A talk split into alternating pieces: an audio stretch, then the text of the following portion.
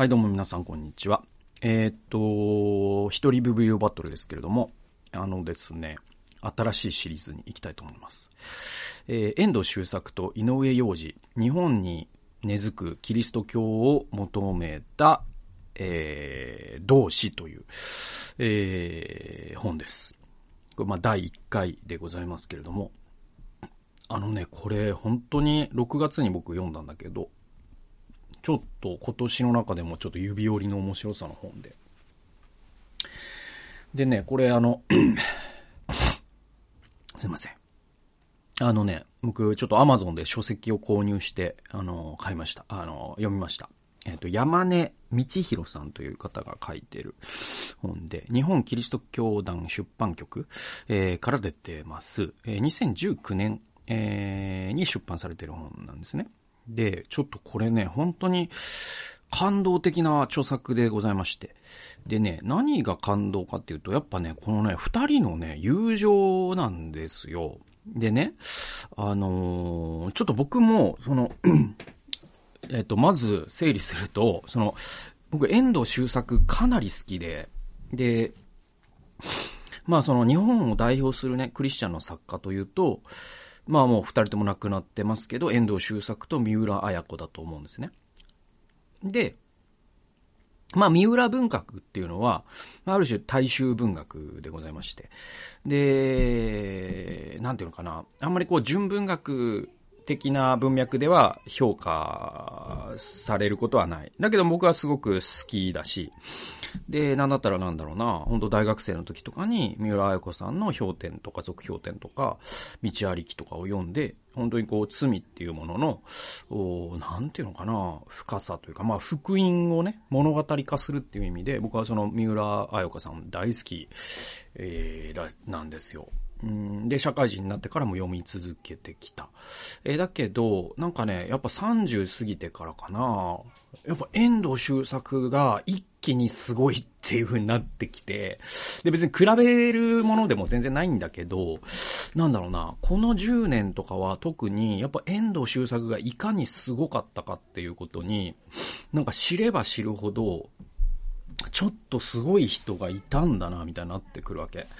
と言いますのも、まあ、僕30過ぎてからは、えっと、NGO でね、活動するようになって、いろんな国のクリスチャンの方と同労者になってですね、まあ、いろいろこう会話をする機会が増えて。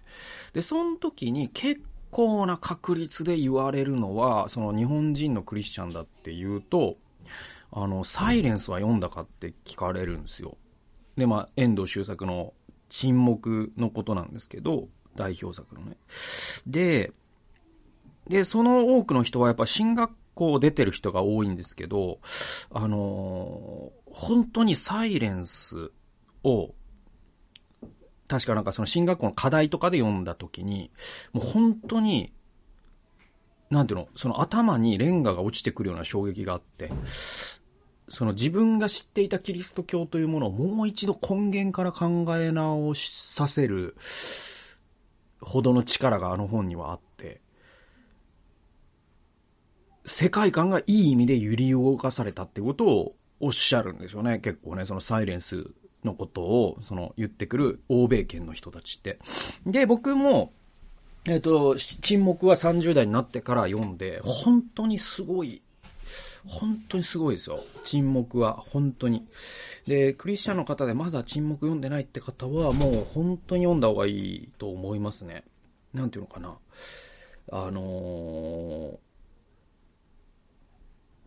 まあその言葉で説明すればするほど野暮にはなるんだけど、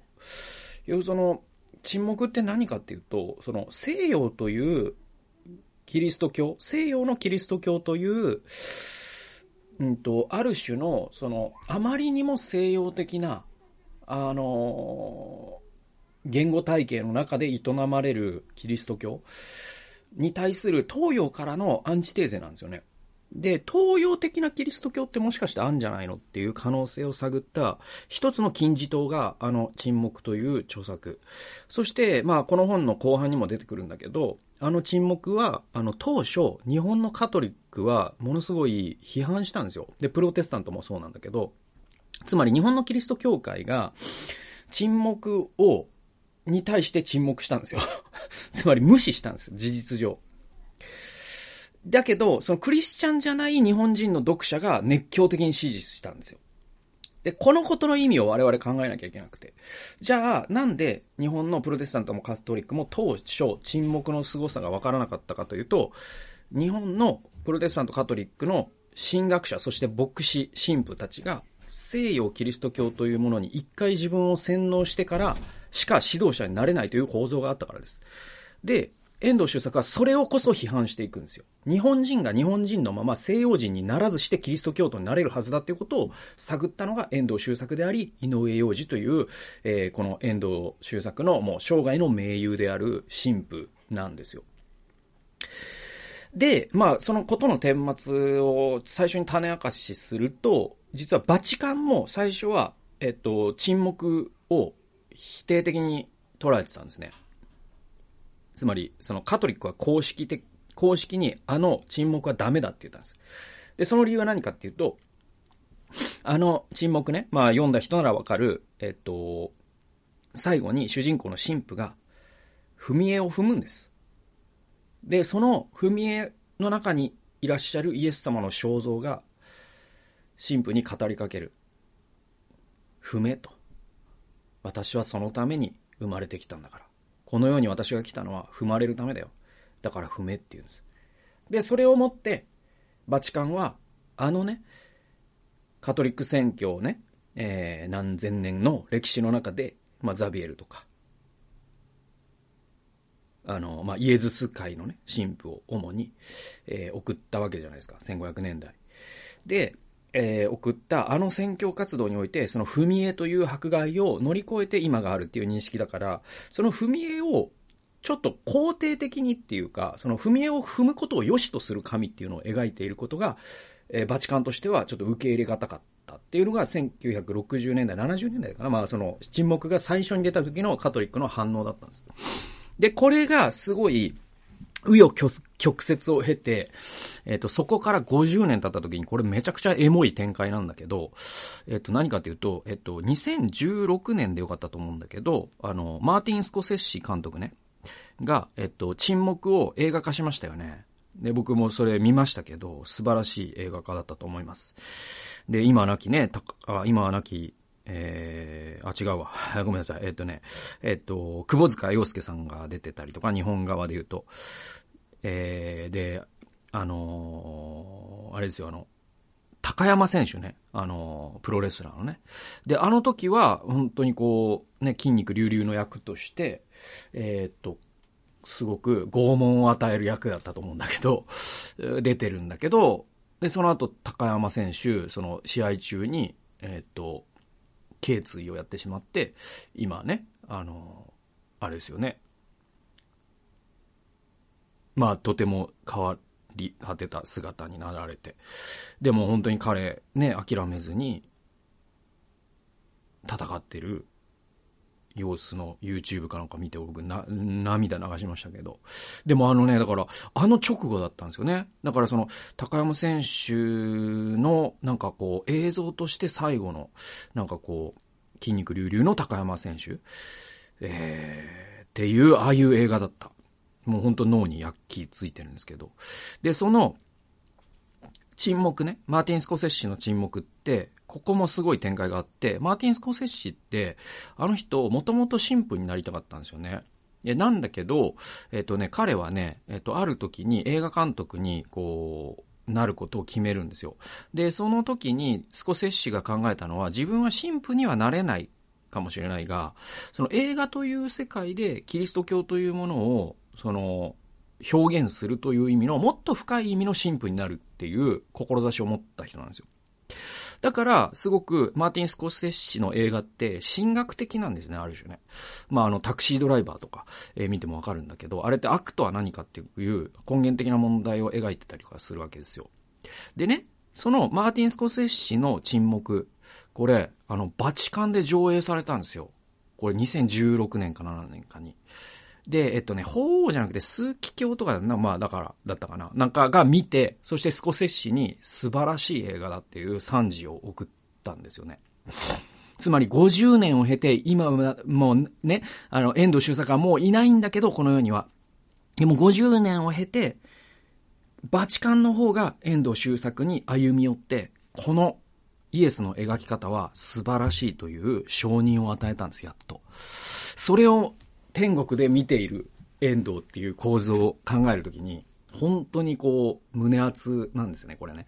でね、その、遠藤周作が僕がこの30代後半以降、ものすごく遠藤周作は本当に面白いなと思うようになった、えっ、ー、と、二つ大きくあって、一つがもう沈黙を読んだこと、そして沈黙について海外のクリスチャンと語り合ったこと。で、もう一つが、あのね、遠藤周作のね、私にとって神とはっていう本があるんです。これまあ、エッセイ集的なやつなんだけど、その中に、あの、本当に忘れられない一節があって、、これ僕もう本当に僕の人生のテーマでももはやあるっていうか、なんか遠藤周作が僕の中になんか乗り移った感じがするんだよね、あの文章。それぐらいのパワーがあった。それは何かっていうと、こういう文章だったんです。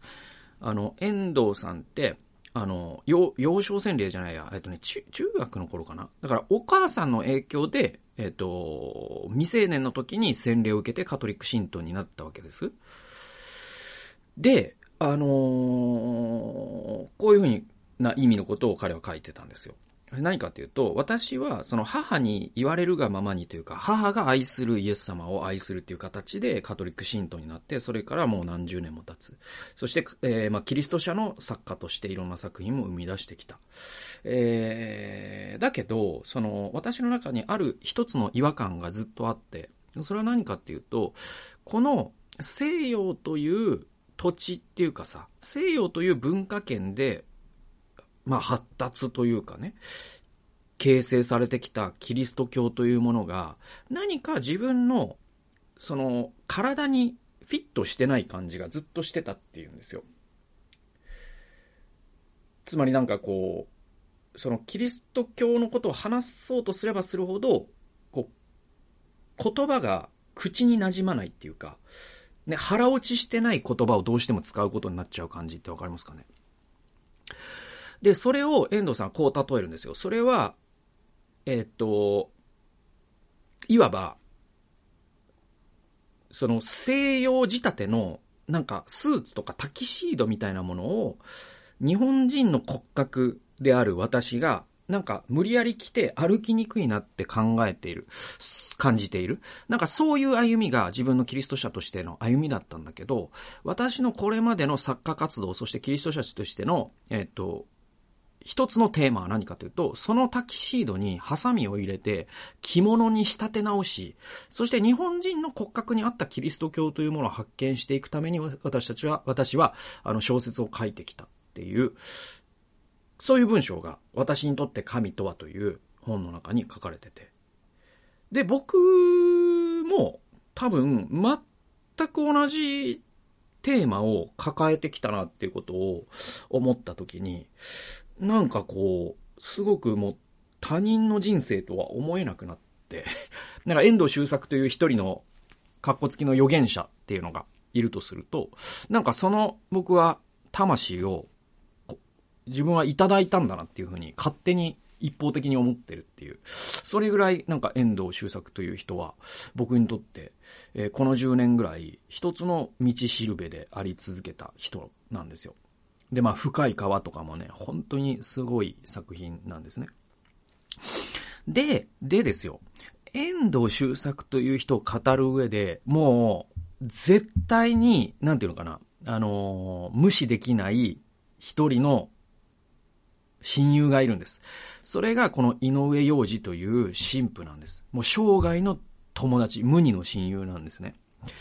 で、何を隠そう、その深い川に、あの、神父が出てくるんですよ。で、えっと、元神父でよかったかな。とにかくインドに旅をして、そして昔別れた恋人のことを思い出す、まあ、主人公がいるんですけど、深い方。川に出てくる。あれ、井上洋二のがモデルなんですよ。で、あと、その沈黙を書くために、遠藤周作は、えっと、その1年前かなんかに、その、もうちょっと体悪くて入院からね、えー、入院してたんだけど、えー、復帰して、そしてどうしてもこれ書きたいっていう構想があったから、沈黙を書くために、あの、長崎とか五島列島とかを取材旅行に行くんですね。その時に連れて行ったのが、遠藤周作は奥さんと井上洋二。この3人で、長崎を回ったんですって。で、じゃあなんでこの二人がそこまで熱い友情で結ばれていったかっていう、その物語がこの本に収録されていて、その二人を結ぶ共通の使命、それこそが西洋仕立てのキリスト教ではなくて、メイドインジャパンの日本に根付くキリスト教を追求していこうよという共通の志だったんですよ。で、二人とも言ってるんだけど、自分たちは踏み石でいいって言ってるんですね。つまり、我々の時代にその日本に根付くキリスト教っていうのは達成できないだろうと。でも自分たちが踏み石になることで、未来の世代がまたさらに追求していった結果、このバタ臭いスーツのようなキリスト教ではなくて、日本人の骨格に合う着物のようなキリスト教を仕立て上げてくれるだろうと。そういう希望を託して二人は手を取り合って生きていくんですよ。で言うと僕はまさにその踏み石を踏ませてもらってその先に行くべき世代なので、なんかこれはちゃんと読んどかなきゃなって思ったっていう。まあそういうね、本なんですね。で、この本の、まあ本の扉ってあるじゃないですか。第一章が始まる前に一つの言葉が書かれてるみたいな。で、その扉が面白くってさ、えっ、ー、と、それ5ページなんですけど、あの二人のね、その、本からの引用なんですよ。で、最初は遠藤周作の自戦作家の旅っていうエッセイからの引用で、こういう言葉です。人生が最終的に聖なる場所に赴く旅ならば、人生は結局巡礼だとも言えるっていう言葉なんです。で、そこに隣に並べられてる井上洋二の、えー、アッパ、アッパ参歌っていう、あ、ごめんなさい、アッパ賛美っていうですね、あの著作があるんですけど、まあ、アッパっていうのはそのアバチチっていう、イエス、あの、父なる神に呼びかける言葉ですね。アッパ賛美っていう、えー、井上洋二の著作からこういう一節が書かれてるんですよ。人生は重い役割を背負って長い道のりを故郷へと帰る旅だ。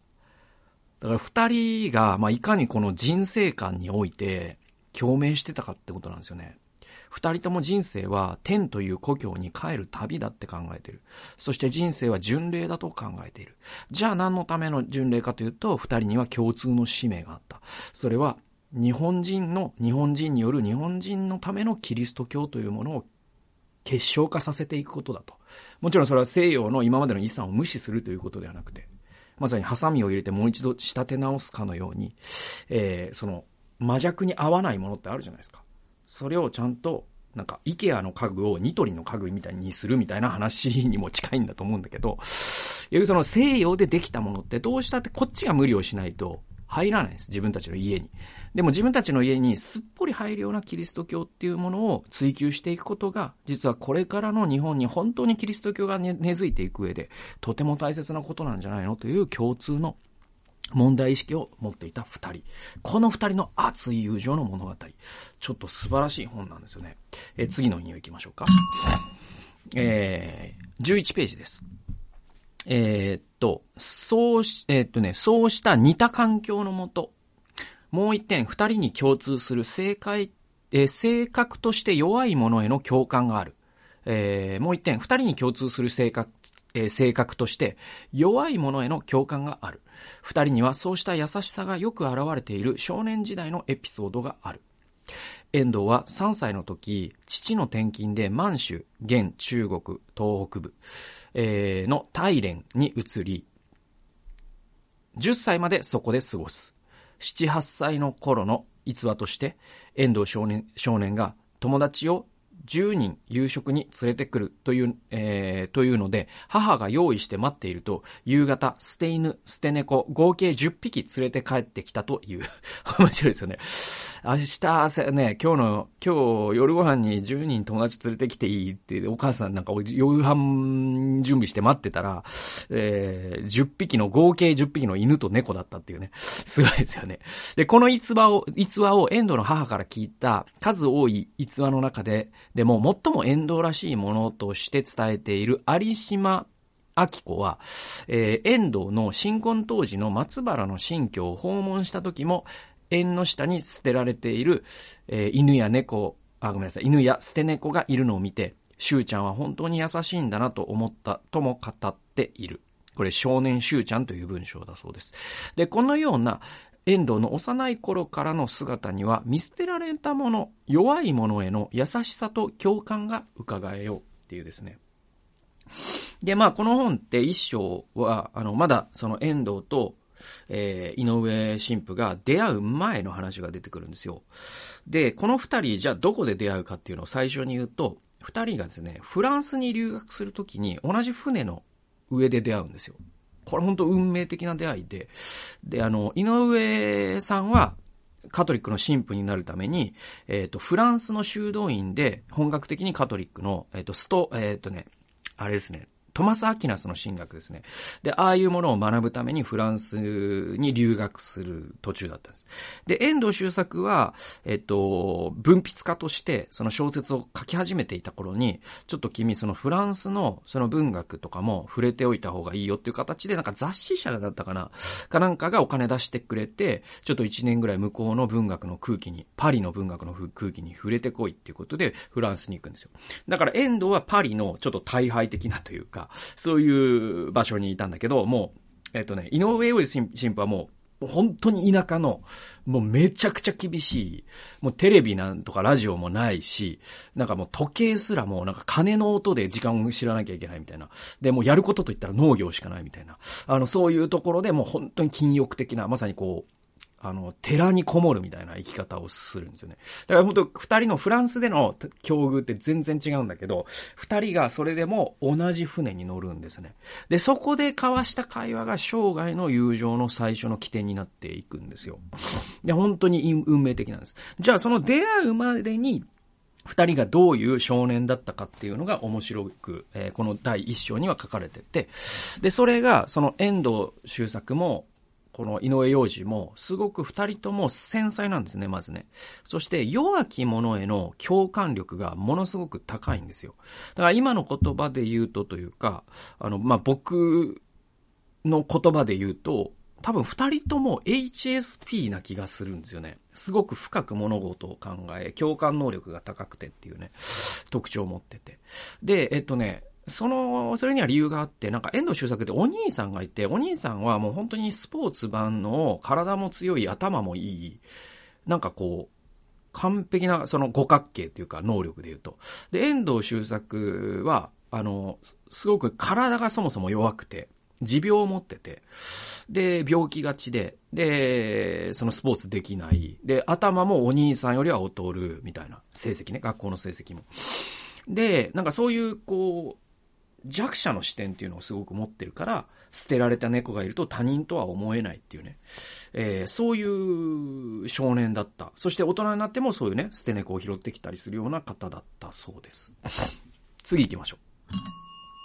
えー、次がですね、あの、遠藤周作の、その僕ね、洗礼受けた経緯、ずっとこの本を読むまで誤解してて、なんか幼少洗礼だと思い込んでて、じゃないんですよね。えー、読みましょうか。18ページです。えー、遠藤は熱心なカトリック信者であった祖母の勧めで、母と共に宿川カトリック教会に通うようになる。でもこれあの、えっ、と、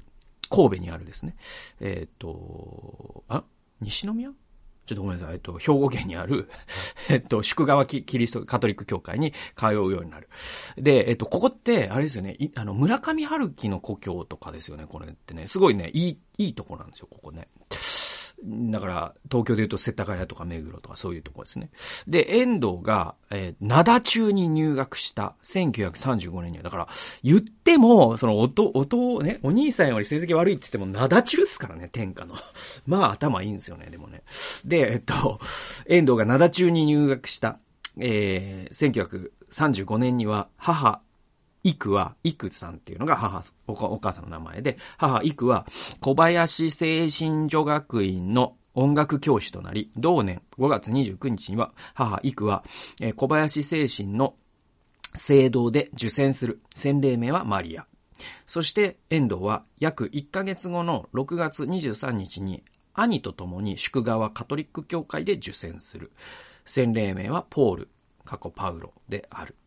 この12歳の遠藤にとっての洗礼は、遠藤が後に羨ましいと述べるような、自分で、え思想的遍歴の末に自分の意思でキリスト教を選んで受ける洗礼とは異なり、自分の人生にどういう深い意味を持つのか全く理解していないという意味で無自覚な、ただ母を喜ばせるために母の意に従う形での受洗であったっていうですね。だから遠藤周作はその第一世代クリスチャンっていうのかな、そのクリスチャンホームじゃないクリスチャンの方が羨ましいって生涯言い続けるんですね。で、それは自分のいろんなね、なんか仏教も学んだ、なんかイスラムも学んでみた、無神論も学んでみた、そしてキリスト教も学んでみた。そして悩んだ結果、キリスト教の洗礼を受けたような人と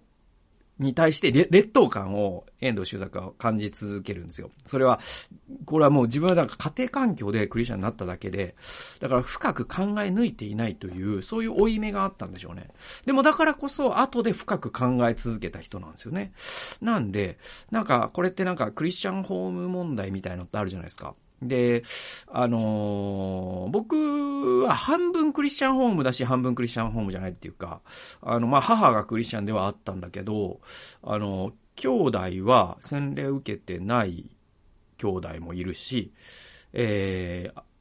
なんだろう、その、は、うちの母は別に信仰を、なんていうの、強要するというか進めることすらなかったから、僕がクリスチャンになったのはむしろその第一世代クリスチャンと同じような信じ方に近いものがある。たまたま母がクリスチャンだったのっていうのはもちろん大きいですよ。だけどクリスチャンホームがクリス、の子供がクリスチャンになるっていう典型例とはちょっと僕は違ってるから第一世代っぽいところもあるんですよ。で、その友達のクリスチャンなんかには第二世代のクリスチャンも多くて、そうすると、まあ、遠藤周作と同じような悩みをおっしゃる方もいますよね。なんか自分ってなんか本当にこう、信じたっていう瞬間が全然わかんないんですよね、とかね。すごくわかる。なんかそういう悩みっていうのが、あ、あるんだなとかって思うんだけど、でもなんか遠藤周作のさ、あの人生からもわかるのは、僕はなんか信じるまでにどれだけ悩んだかっていうのも大事なんだけど、信じてからどれだけ深く考え抜いたかっていういうことも同じくらいかそれ以上に大切なのかなと僕は思うので、なんていうのかな、あの、その自分がクリスチャンであるということを、その、ある種こう、クリスチャンホームかそうじゃないかっていう論点で論じると、結局、その、親に、親とか環境に還元してしまうことになって、運命決定論みたいになっちゃうんだけど、そうじゃなくて、どんな経緯でクリスチャンになったにせよ、そのクリスチャンであるということを意味荒らしめるっていうのは、今の歩みそのものじゃないですか。問われるのはね。僕はそっちに力点を置いた方が、僕はなんか生産的なのかなというふうに思いますね。だから、そのクリスチャンホームの良さも絶対あるだろうし、その、いろんないい習慣がね、もう身についてるとか素晴らしいことだと思うし、でもクリスチャンホームじゃない良さもあるでしょう。それはもう悩み抜いたからこそ、すごく自分の軸を強く持ってるとかいろいろあるでしょう。でもまあどっちだったとしても、そのクリスチャンになってから、あの、良きものを身につけ続けていけばいいだけの話なのかなというふうに僕は思いますね。はい。えー、ということで、まあ、まだ序盤ですけれども、第2回に、えー、続いていきます。えー、今日は導入的なところですね。遠藤周作と井上洋二、日本に根付くキリスト教を求めた同志、第1回お送りしました。最後まで聞いてくださってありがとうございました。それではまた次回の動画及び音源でお会いしましょう。さよなら。